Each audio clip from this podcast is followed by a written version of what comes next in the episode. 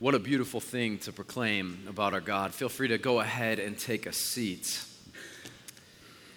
I don't really want to be here talking. I kind of want to just keep singing about the, the goodness of our God. I hope if you, you leave here today, if you leave with anything, know that, that God is good and that He loves you deeply. Uh, for those of you that are new with us, my name is Landon, and I'm the pastor here at Restoration Church, and we are in the midst of a, a, series we're calling Streams. And the idea behind this series is that there's certain places in the scriptures, um, certain practices or, or lifestyles, areas, rhythms in life where God says, I can be found here. You will, you will find me, you will seek me and find me when you come to these places, when you try these things, when you do this. And so, recognizing that our God is good, we're trying to present before you the areas, the places, the practices where God says, Come here if you want to experience me and transformation that leads to being human the way we were made to be, and what life will one day be like when Jesus comes down and heaven and earth collide and he reigns on earth as king. God says, Come to these places, do this. And so we've talked about repentance, we've talked about collaboration with the city, about hospitality, about listening to God's word, and today we're going to talk about Sabbath. And as you hear the word Sabbath, I'm going to assume there's really one of four reactions you might have. The, the first is like, Sabbath, that's old. I'm going to disregard that. That doesn't have any place anymore that used to be important and isn't now, so maybe you disregard it. Maybe you hear Sabbath and there's this kind of feeling of confusion. Like, what is Sabbath? It's a, it's a good question. Oh, or maybe some of you grew up in a, a church or religious atmosphere where, where the word Sabbath actually instills a little bit of fear because of legalism. I was speaking with a friend this week who, who, shared that for him growing up, Sabbath in his church was everything. So much so that it painted this, this really terrible picture of who God is, to the point that he thought if he bought something or, or did something he wasn't supposed to do on the Sabbath day, he was going to go to hell. That's not good. That's not a picture of who our God is and his grace and mercy. And so there's, there's kind of this tension with this word Sabbath. On one hand, we could, we could swing the pendulum and go, hey, we want to avoid legalism and this abusive nature we sometimes bring to religion, like my friend kind of endured growing up. And so we're going to have nothing to do with it and we'll neglect it. Or on the other hand, we could dive into it too much and not really understand it as a gift from God. That has nothing to do with salvation, but it's actually a gift from Him. It's really fascinating that the scriptures actually say that one of the main reasons God's people, the nation of Israel, his descendants, walk away from the faith and rebel and experience all kinds of devastation and destruction, the scriptures say one of the main reasons that happens is because they neglect the gift of Sabbath God gave them. It's really intriguing. I think of maybe all of the commands God gives us or instruction He gives us, Sabbath might be the one we ignore the most. And actually, I'm going to kind of make the argument today. I think we work really hard to ignore Sabbath, to justify not embracing Sabbath, to actually run away from it. And I think Satan and his deceit and lies is really behind it. And so, what we're going to do this morning is uh, spend time just really answering questions about Sabbath. First, in the book of Ezekiel, chapter 20, verses 4 through 31 we will uh, look at why Sabbath actually matters. Um, we'll spend a few minutes there. Then we're going to turn to Genesis, where, where Sabbath was created and given as a gift first, and we'll talk about what Sabbath is. And then we'll kind of get practical and go, how do we actually practice this thing if indeed we believe we're, uh, we're supposed to? Ezekiel chapter 20, verses 4 through 31. Here, here's what we're going to see before I read this to you. There's going to be a pattern in this passage. Here's the context. This is kind of like a, a, a, window back in time for God's people. God's going to speak to them because they're being exiled. They're being taken from their home because things didn't go well and they didn't listen to God. They're being disciplined out of love by God. And so, what God is doing is really presenting before his people, saying, Hey, how did we get here? Let's have a learning moment. And so he, he takes them all the way back in their history to Egypt, where they were slaves and experiencing uh, abuse and violence and barely surviving, where they cried out to God for mercy. And he says, I brought you out of that. Because of me and my name and my love, I took you from slavery. And then, he says, I promised you this beautiful land. We'll read that he searched all of the lands and he found what was the best, what was good, and he gave it to them.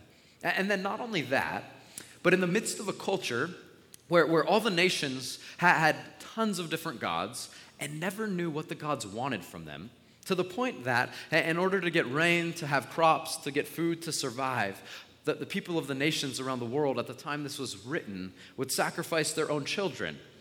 Not because the gods told them to, but just out of guesswork. Like, we don't know what will appease the gods, so we're going to try anything in the midst of a drought to get the gods to be appeased and to allow us to survive. And then, in the midst of that chaos and, and ugliness and brokenness, God goes, As I give you this promised land flowing with milk and honey, meaning it's rich, it's fruitful, I'm also going to give you my law as a gift. See, oftentimes we, we perceive the law as all these rules God's going to use as a test to, to know who he can let into heaven and send to hell. And that's not what it is. It's actually this gift from God in the midst of a world where the rest of the gods didn't say anything. Figure that. And he goes, No, here's my expectation for you. I'm going to give you clarity as a gift, and here's how life will work best. How, how, how marriage will go well, and parenting, and business, how to treat foreigners. He, he gives it all to them. He gives clarity, a lot of it. And it would have been received as a gift. It was good, it was unique. And then God does something crazy. He says, And then there's this thing called Sabbath in the midst of it. Because God recognized that after sin entered the world, Satan lies and deceives, and our natural trajectory, for the people that we're going to read about in Ezekiel and for us, we have similar stories, they parallel. Our natural trajectory is to walk away from God. We don't naturally move towards God. We move away from Him, and God knows that. And so He gives us this thing called Sabbath as a gift that in the midst of falling off track, going the wrong way, doing the wrong things, and, and experiencing pain from it, he says, Sabbath is this kind of gift that's a course correction. It's going to bring you back to me and to what is good and what is right and what is whole in the midst of a world that's trying to take you away from me. And then we'll see a pattern. Here's the pattern we're going to read in the next 17, what is that? 27 verses. I'm not good at math on Sunday mornings. God says, Here's a beautiful and good land. But there's danger, potential danger that'll turn into real destruction if you're not careful. And here's a gift of Sabbath that'll protect you from it. And then they don't. And they experience devastation and destruction. And then to the next generation, he's going to say, Hey, here's a beautiful land, a beautiful way of life I'm going to give you.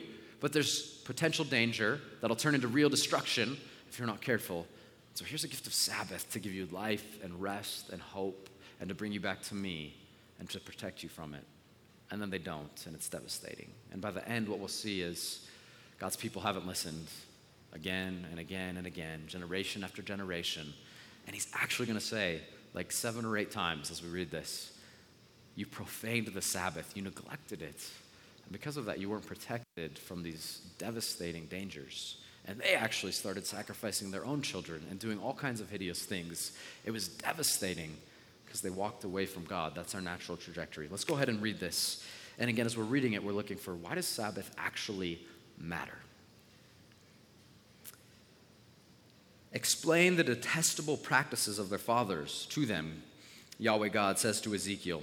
Say to them, this nation, this is what the Lord God says. On the day I chose Israel as my people, I swore an oath to the descendants of Jacob's house and made myself known to them in the land of Egypt. I swore to them, saying, I am Yahweh your God.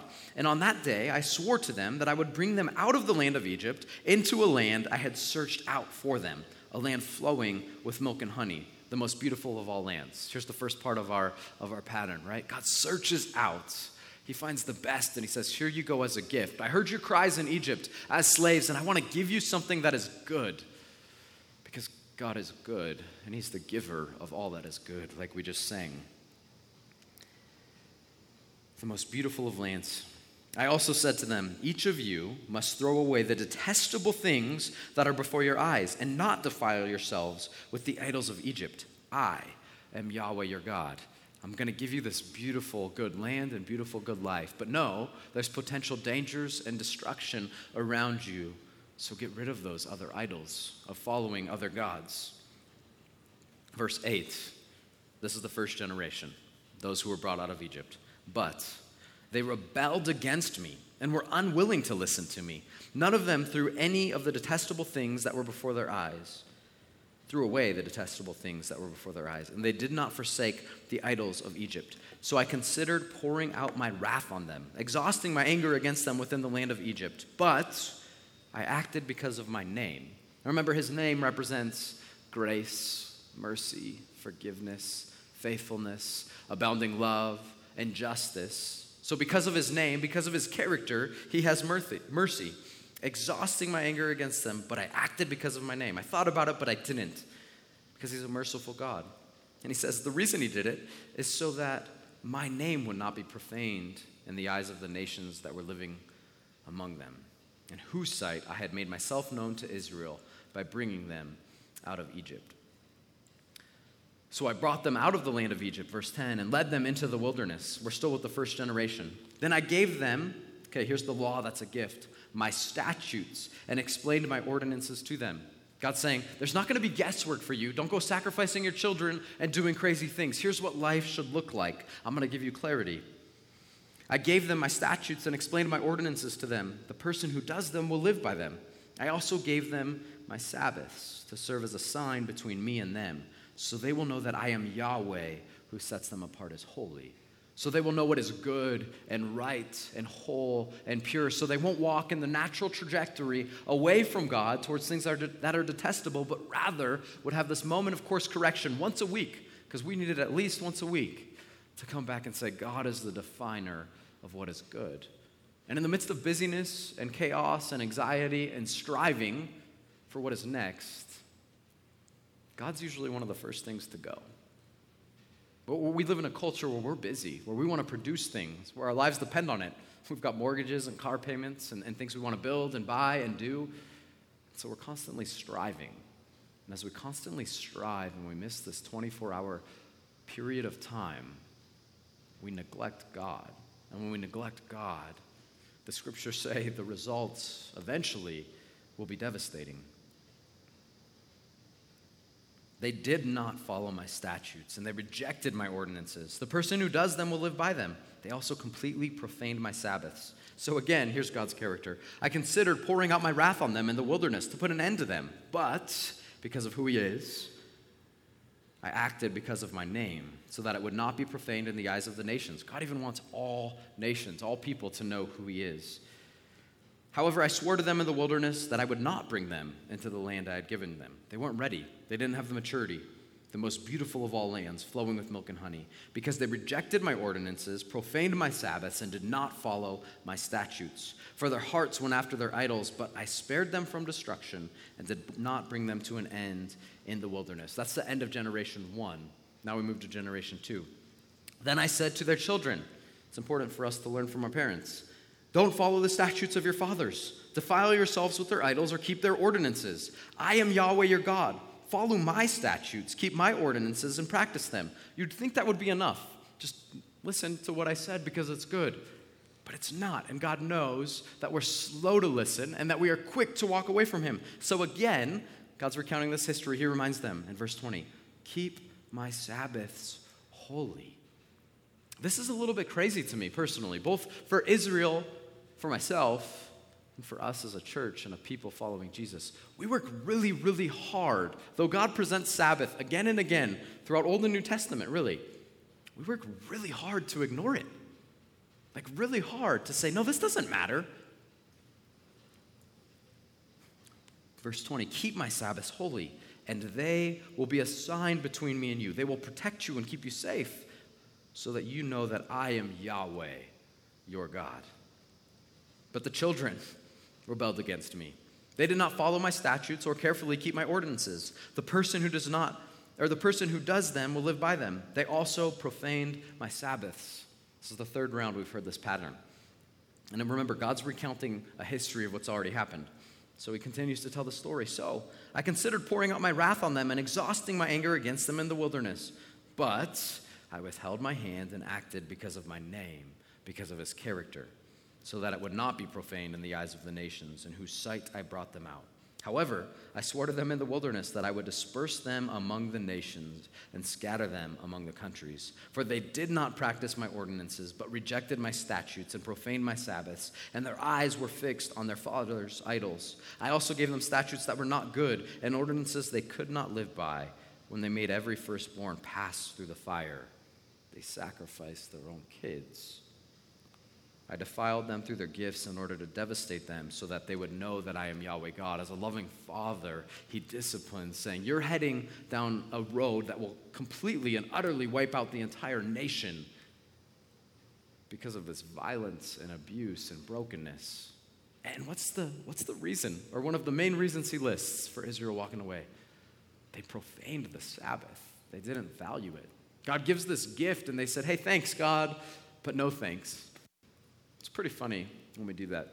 My, my son's birthday was last night, and so people brought different gifts, and we did. And he actually didn't do this last night, but I always laugh when a young kid gets a present and they don't actually want it, and it's this kind of awkward moment. You know what I'm talking about? We're like, oh, cool, where's the next one? Or sometimes they're even more blunt than that and just go, I don't like this. And you're like, oh, geez, it's really great, thank you. We do that with God all the time. He, he's given us this gift of Sabbath, and we go, hey, God, this is great. Can I have the next one now? I'm going to forget about that. It's going to get buried deep in the closet. And he goes, No, no, no, you don't understand. There's real potential danger out there, and the potential will turn into real destruction. And so I've given you this gift of Sabbath to protect you because you need protection, because Satan hates you, and Satan hates me. And the last thing he wants is for you to be with me and to understand my ways and to have a life that is good and whole and true. So actually, it makes a lot of sense for Satan to really work hard to keep us from Sabbath, which is something we'll continue to talk about. So, why Sabbath? I mean, it's literally in the scriptures listed as one of the main reasons God's people fall away. Now, and, and this is interesting. I mean, assess our culture, Christian culture, other churches, churches you've experienced, your friends that are Christians. How many have any concept of Sabbath? Kind of fascinating. We've said, this doesn't really matter. Thanks for the gift. I'm going to tuck it away for later. So, why Sabbath? I think it matters. It protects us. I want to turn now to Genesis chapter 1, 26 through 31. Just kidding. That was not what we're going to do.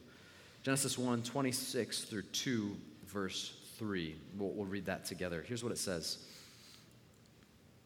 So the heavens, excuse me, God blessed them I'm still not on the right page. This is going to be a rough morning. 26. Then God said, that's the right spot. Then God said, Let us make man in our image, according to our likeness. They will rule the fish of the sea, the birds of the sky, the livestock, all the earth, and the creatures that crawl on the earth. So God created man in his own image. He created him in the image of God. He created them male and female. God blessed them. And God said to them, Be fruitful, multiply Fill the earth and subdue it. Rule the fish of the sea, the birds of the sky, and every creature that crawls on the earth.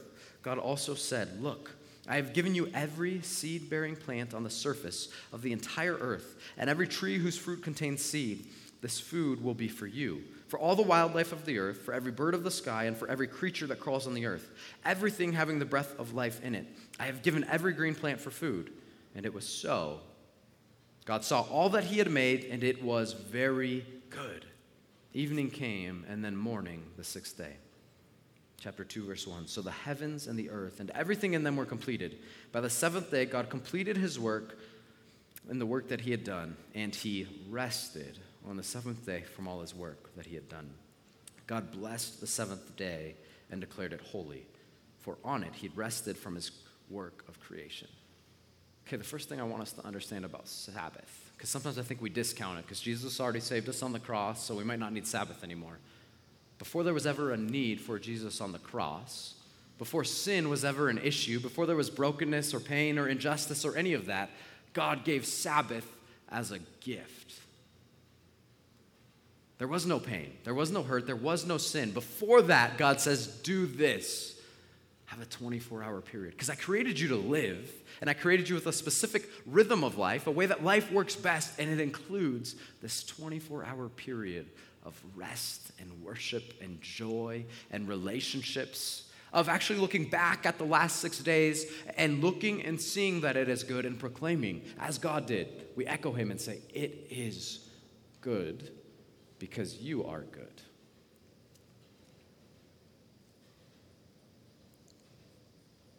Sabbath is important because it protects us. Rick McKinley puts it this way in his book, Faith for This Moment. Let's actually go back to the first one, if that's all right, Jared. I think I skipped over it earlier. Um, in our modern day world,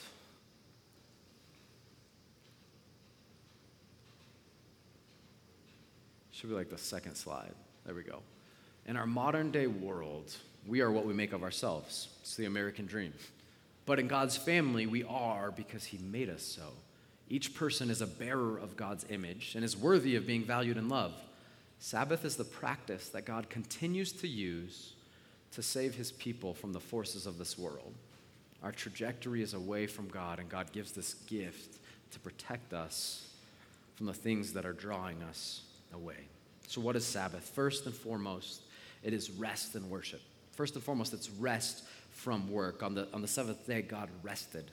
And we need to have this kind of delineation, this uh, understanding about rest. Sabbath is not your day off from work.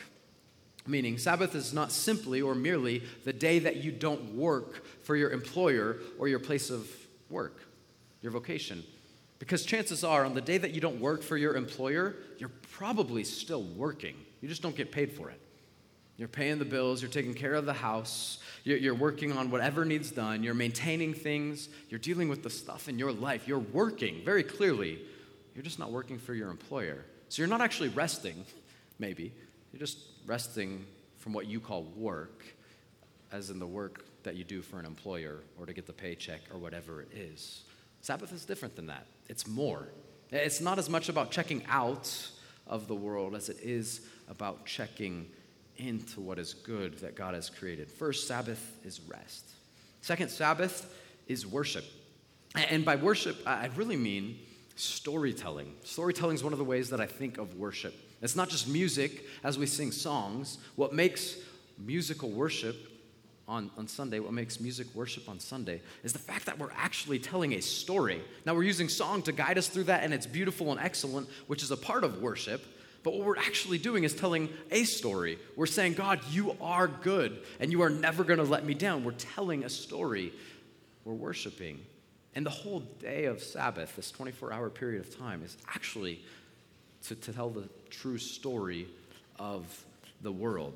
Rick McKinley, in the same book, Faith for This Moment, uh, puts it this way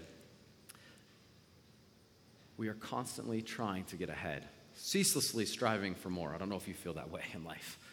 But Sabbath is about getting off of the treadmill of striving in order to retell ourselves God's story of who we are or whose we are and whose world we are living in. It's this one day of the week where we stop the constant running and striving and going and production. We stop producing. We get off the treadmill for long enough to take a deep breath and go, What's going on around me? What's actually happening in the world? Because I've been so busy going and striving and grinding and working that sometimes we lose sight of it. And if we lose sight of who God is for long enough, the potential dangers become real devastation and destruction in the forms of marriages, parenting, anxiety, depression, all kinds of issues in our society because we go, go, go. And actually, what we're told is don't stop. If you just get to the next phase or step, if you just, this one last thing, if you just get it done, then you'll finally find a, a season of peace, of rest. But have you noticed? You get that thing done, and then a new one is born.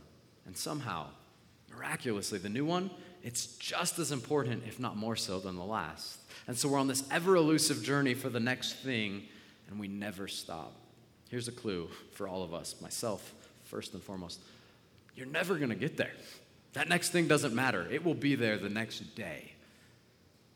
God says, Stop, because I'm God and you're not. And tomorrow, even if you rest today, I've got the world in my hand and it'll keep spinning on the axis it needs to. And you can't control it anyway.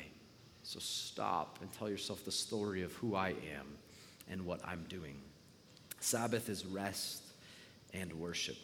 The, the next thing we need to understand about Sabbath is that Sabbath is a day, a 24 hour period of time, if you will. It doesn't really matter when those 24, out, 24 hours fall in your week. They should be consecutive, I think. That's best. Just to see the world differently. I don't know all of you that well. I know uh, many of you, some of you very well, some of you not. But my guess is you, you go through life six days a week, maybe seven, with a certain perspective, a set of glasses that you see the world through. And my guess is that the perspective you see life with most of the time includes a lot of exhaustion, being tired, being overwhelmed. It has a ton to do with your to do list. Like the to do list is probably the first thing you see. What all do I need to get done today, later today, tonight, tomorrow, this week, next week, five years, 10 years. You're thinking, and then you see a lot of brokenness too. There's real pain and hurt and, and sorrow in this world, and you see that. And those are real things. But the Sabbath day is this beautiful 24 hour period of time where we take those glasses off and we're not pretending that, that the world isn't hard and that there's a to do list and that there's brokenness. We're not saying that doesn't exist. But what we're doing is we're going to set those glasses down and we're going to grab a new pair, a Sabbath pair of glasses. And as we look out on the world with these glasses, with this perspective for 24 hours, we're not pretending there's not hard stuff, but we're just going to focus differently. We're going to strive to see what is good. Because guess what? The hard stuff will be there tomorrow. The questions will be there tomorrow. The to do list will be there tomorrow. And the world will still keep spinning. So God says, one day a week, stop trying to be God. Stop trying to have it all together and figure it all out. Put on a different pair of glasses and just look out and see it is good. On the seventh day, he stopped, he rested, and he said, It is good. This, this 24 hour period of time, it's almost like a biblical version of Hakuna Matata. there's no worries. Now, there are, and they will be there tomorrow. We're not saying that But we're going to stop for this day and go, yep, I know. But today is a day to focus on, to tell the story of how good God is and the fact that He's coming again. And when He does, only good will remain. All brokenness will be restored to beautiful. So, one day a week for 24 hours, we're not pretending the other stuff doesn't exist, but we're going to focus on and worship the Creator of all that is good.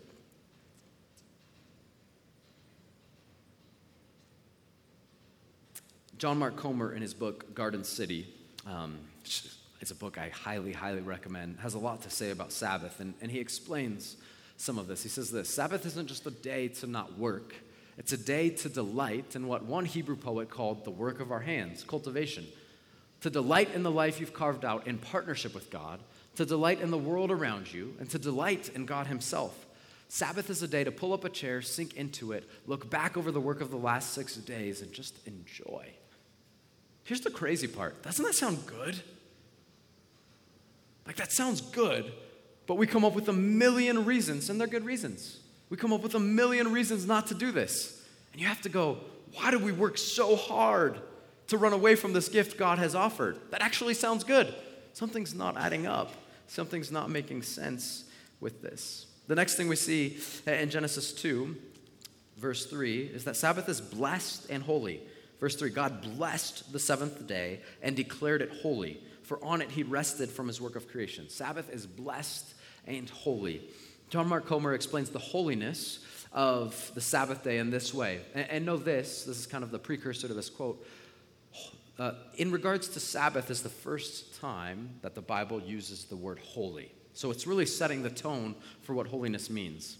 And in regards to it being the first time, John Mark Comer says, This is intriguing you would think that after creating the world, God would make a holy space, a mountain or a temple or a shrine. After all, every other religion has a holy space. Islam has Mecca, Hinduism has the Ganges River, paganism has Stonehenge, baseball has Wrigley Field. But this God doesn't have a holy space, He has a holy time, the Sabbath. This God isn't found in the world of space, in a temple on top of a mountain, at a spring, around a statue or a monument, though that's often how we approach him. He's found in the world of time. Heschel says the Sabbaths are our great cathedrals. There is a hierarchy to time.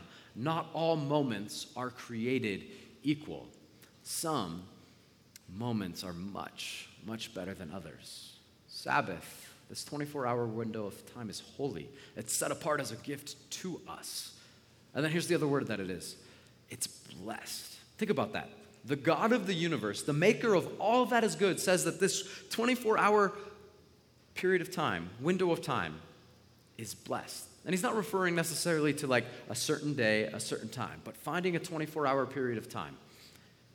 He blesses it. He says, This is a blessed day. Here, here's what God is saying Not only is it a holy gift set apart to you, where I am, He's promising you will find me there.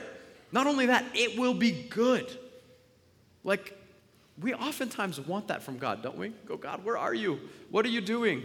Can you just give me a little grace, a little blessing, a little something? And you know what he says? Yeah, I've been trying to, but you keep running away from it because I've set apart this period of time as holy. So come be with me. Enjoy what is good. Yeah, there's problems, there's issues, and they're going to be there tomorrow. So for this one day, don't worry about it. Let me be God because I'm, I'm God and I'm good at it. I'll take care of it.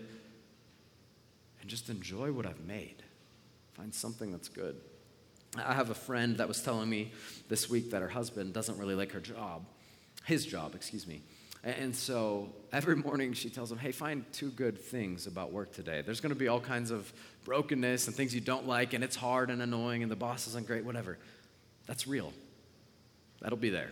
Just find two good things. That's what Sabbath is. In the midst of a broken world, which it is, God is still the creator of what is good, and He's redeeming and restoring it. Sabbath is blessed and holy. Next, Sabbath is evangelism. In the midst of a world, like you just turn on the news, filled with anxiety and deep depression and mental health issues, exhaustion, just not knowing what to do. Like our world's exhausted. Our culture's exhausted. Sabbath is actually evangelism. It's saying the world is not dependent on us. We're actually going to take a whole day off of work from this, this slavery, if you will, this entrapment of always having to have the next thing, of working so hard to have the next paycheck to take care of the stuff I've worked so hard to get and want. And then I'm going to buy more, and I continue in this cycle, and I can't rest. And in the midst of that culture, being on this treadmill, running as fast as we can, barely hanging on, doesn't that feel how a lot of our culture is, just barely hanging on? Maybe you feel like that sometimes, just barely hanging on. Doesn't it sound refreshing to just jump off the treadmill and to go, I'm going to enjoy what is good? There's a lot that's hard, but for one day, I'm going to not worry about it. I'm going to say, God, this is yours. You told me to give it to you. And I'm going to focus on what is good because you are good and you're making everything good again. Rick McKinley, he's a, a pastor in Portland, and in this book I've quoted a little bit, Faith for This Moment, explains how, how Sabbath is evangelism. Says this In a world of 24 hour cycles and pressure to keep up our social media presence, disappearing for a whole day feels like treason to the way things are. But Sabbath is good news to those looking in from the outside. Our culture leaves everyone weary, not just the people of God. Anxiety over not having or being all that culture tells us we should have or be produces an exhausting existence. People are tired and their children are tired. The pressure is soul crushing. Sabbath keeping people evangelize by keeping Sabbath holy.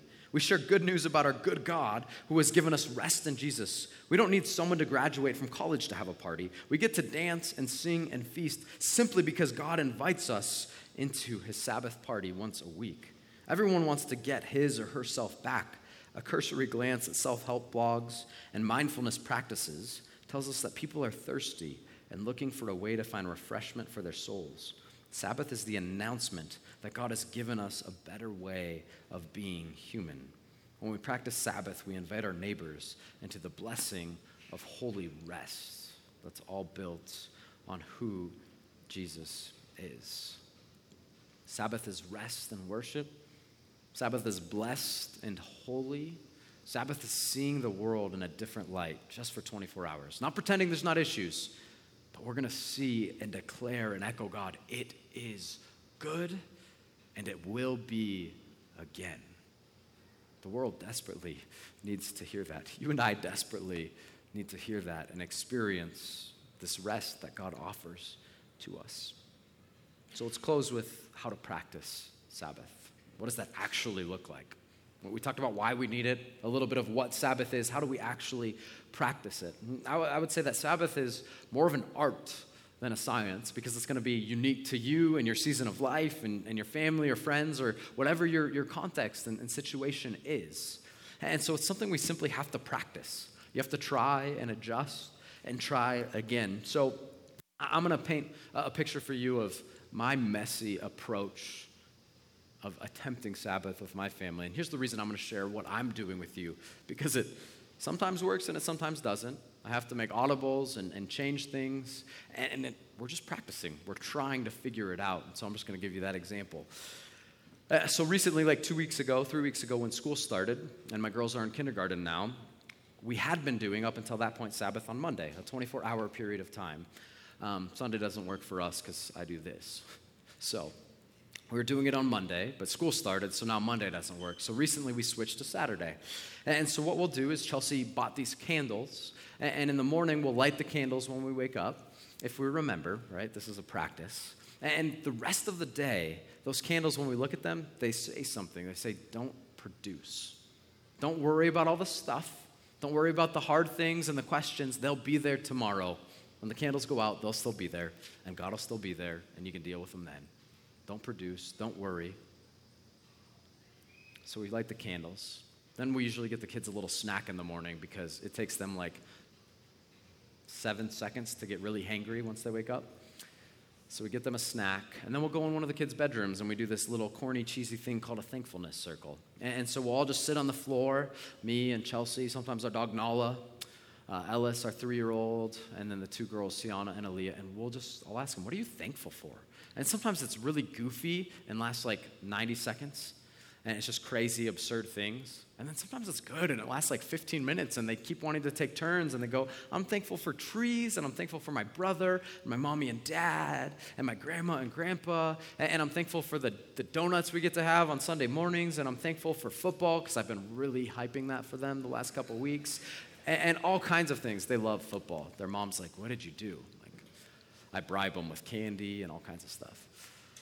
And so we just go through these lists and, and, we try to find whatever we can and say, it is good. And then I'll close our time. Again, sometimes it's two minutes, sometimes it's 15. And I'll pray and I'll just say, God, and I'll kind of recap all these things right as we're sitting there and I'll say, thank you for all of this, this good that you've allowed us to enjoy. It all comes from you. Thank you.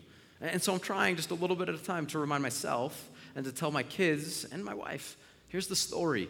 Everything that is good comes from the Father. So today we're going to see it and we're going to declare it and we're going to celebrate it because it is good. And tomorrow will be hard, but today it is good and one day it will be forever. And so today is good. Let's celebrate that. Let's be thankful. It all comes from Him. And usually we'll go to a, a restaurant and on the way we'll fight about which place we should go to. I told you about that last week. But it's good. We just enjoy a meal and we hang out and we spend time together and there's not a ton of dishes to do. Still a little bit chaotic, though, around the table. Then we'll come home and, and we'll do a variety of activities. The girls are starting soccer, so I love to just go outside and play soccer with them. And Ellis will want to play hide and seek. We play. We just play a lot. We rest. We play. Any moment I can, I try to say, What's good? And just thank God for it throughout the day as often as possible. What's good? We're playing soccer. How cool is it that God let us invent these dumb sports with balls that we kick into nets. Like, it doesn't even make sense, but it's so fun. And this competition, God, thank you that you created people creatively. Like, this is fun, it's good. Anything we can. Take naps, we talk, we sing, we play. That's just what we do. That's just us, and it's an adjustment. It didn't work yesterday. We weren't able to do a Sabbath day at all. Luckily, on Monday, it's a holiday, so we will, and that's good. It's an adjustment. So you have to understand for each of you, it's going to look different. There's going to be some seasons you actually just can't Sabbath. It's just an unfortunate reality. And, and to you, I'd say, how do you work towards finding it?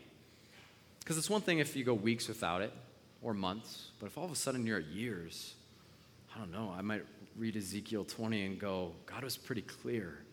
Like, we stray from Him when we don't do this.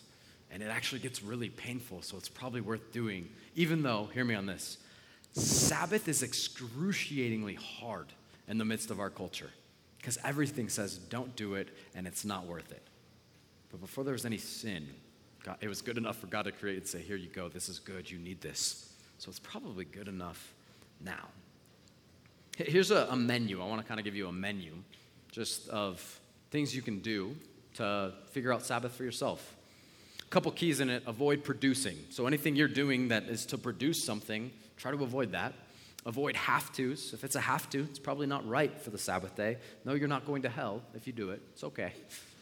Sabbath and, and salvation, there's not a correlation there, but it's a gift from God. And then pick a time frame, whether that's whatever day of the week, maybe Sunday's it, maybe Saturday's it, I don't know.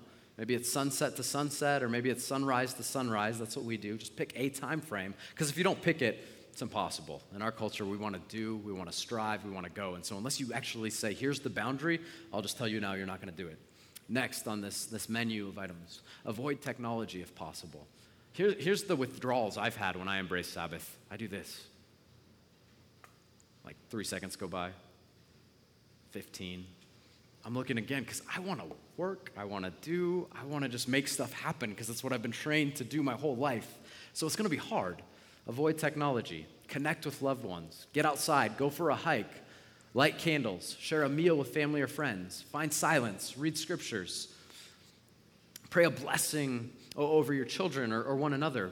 Read a psalm, take a walk, set aside time to share what you are thankful for. Set, set aside time to speak what is good. Nap, read, enjoy, play a game, go to a park, throw a frisbee, hang out on a patio, outside, whatever it might be. The idea. It's not, doesn't have to be crazy, doesn't have to be legalistic, but go, what is good? What do I enjoy? Do that. Okay, we're going to close with this. I'm still struggling with this logic. Doesn't Sabbath sound good? Hey, we're going to eat. We're going to rest. I'm going to spend time with the people I love. I'm going to not have to go do this work thing that I've been working really hard on for six days, right? Like, doesn't that sound good? We're to eat the best food we can. We're to sing songs. We're to be thankful. We're to have friends over and throw a party and do whatever. Like, that sounds good, doesn't it? So, why do we work so hard to not do this? The other day, uh, my, my little three year old, as of yesterday, got in trouble because he took something from his sister. And, and, and Chelsea, my wife, goes, Hey, you can't do that. And he grabs whatever he had and he sprints for the dog door. He goes out the dog door and he starts running in the backyard. And we're chasing him and we're just dying laughing. And then he thought it was funny too. But this is what we do. Like God says, Here's a gift. And we go, No thanks. And we are gone. But here's the thing that's crazy it doesn't make any sense. Why would we run from this? I, I want to do a little exercise. Pretend we're all committing to do a 24 hour Sabbath, okay? Pretend you're committing to that. Now, for you personally, you don't have to say this out loud. What are the reasons you can't? Honestly, I'll give you like 20 seconds. What are reasons you can't do a 24 hour Sabbath? I'm sure you got a lot. You're needed for all kinds of things. The ball will get dropped. It'll be overwhelming the next day. What are the reasons you personally, and your context with your relationships and your job, you can't do this? What are they?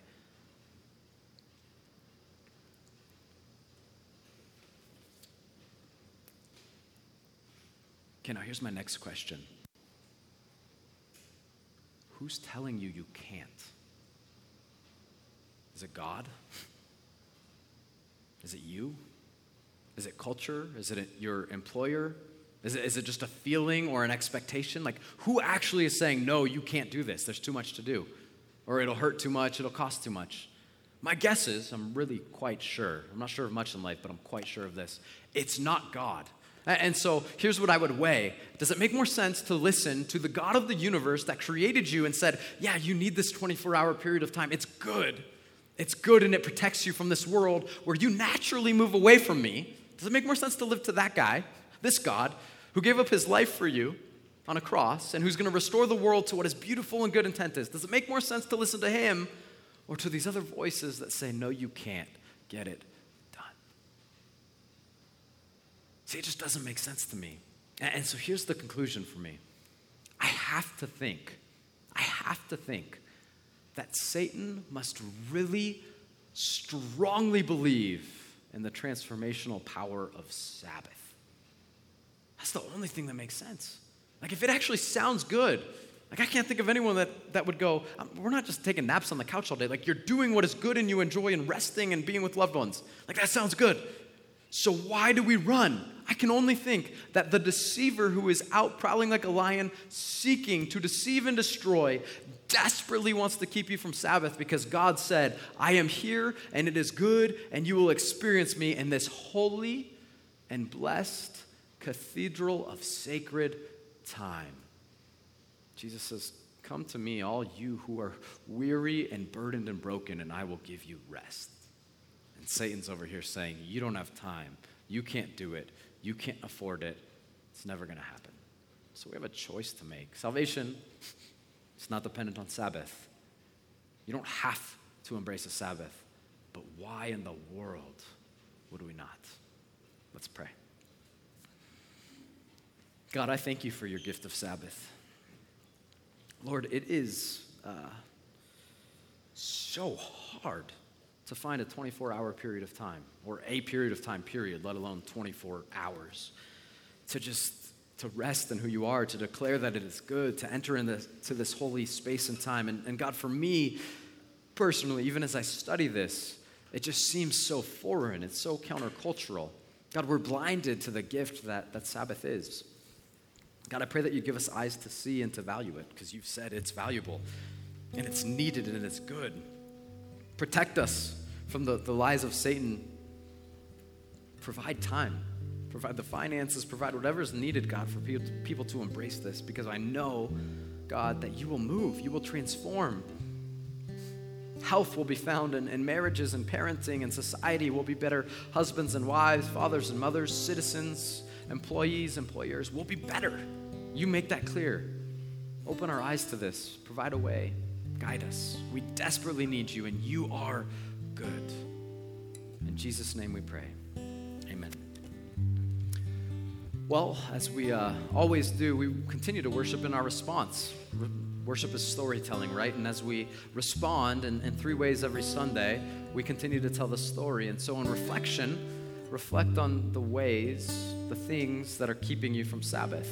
Are they actually good enough reasons to ignore this gift God has given and said is so helpful?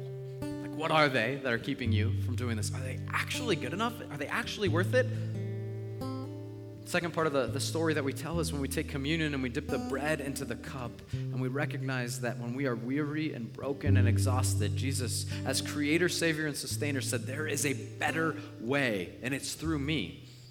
And so you have that through Christ on the cross enjoy Him in this Sabbath. Recognize that He's with you as you take communion, whether individually or with your family or your community. And then lastly, we, we worship um, in response as we give. And so there's two boxes for giving in the back of the room, or there's instructions on how to give um, online if you'd prefer to do that. But let's continue to worship now in our response.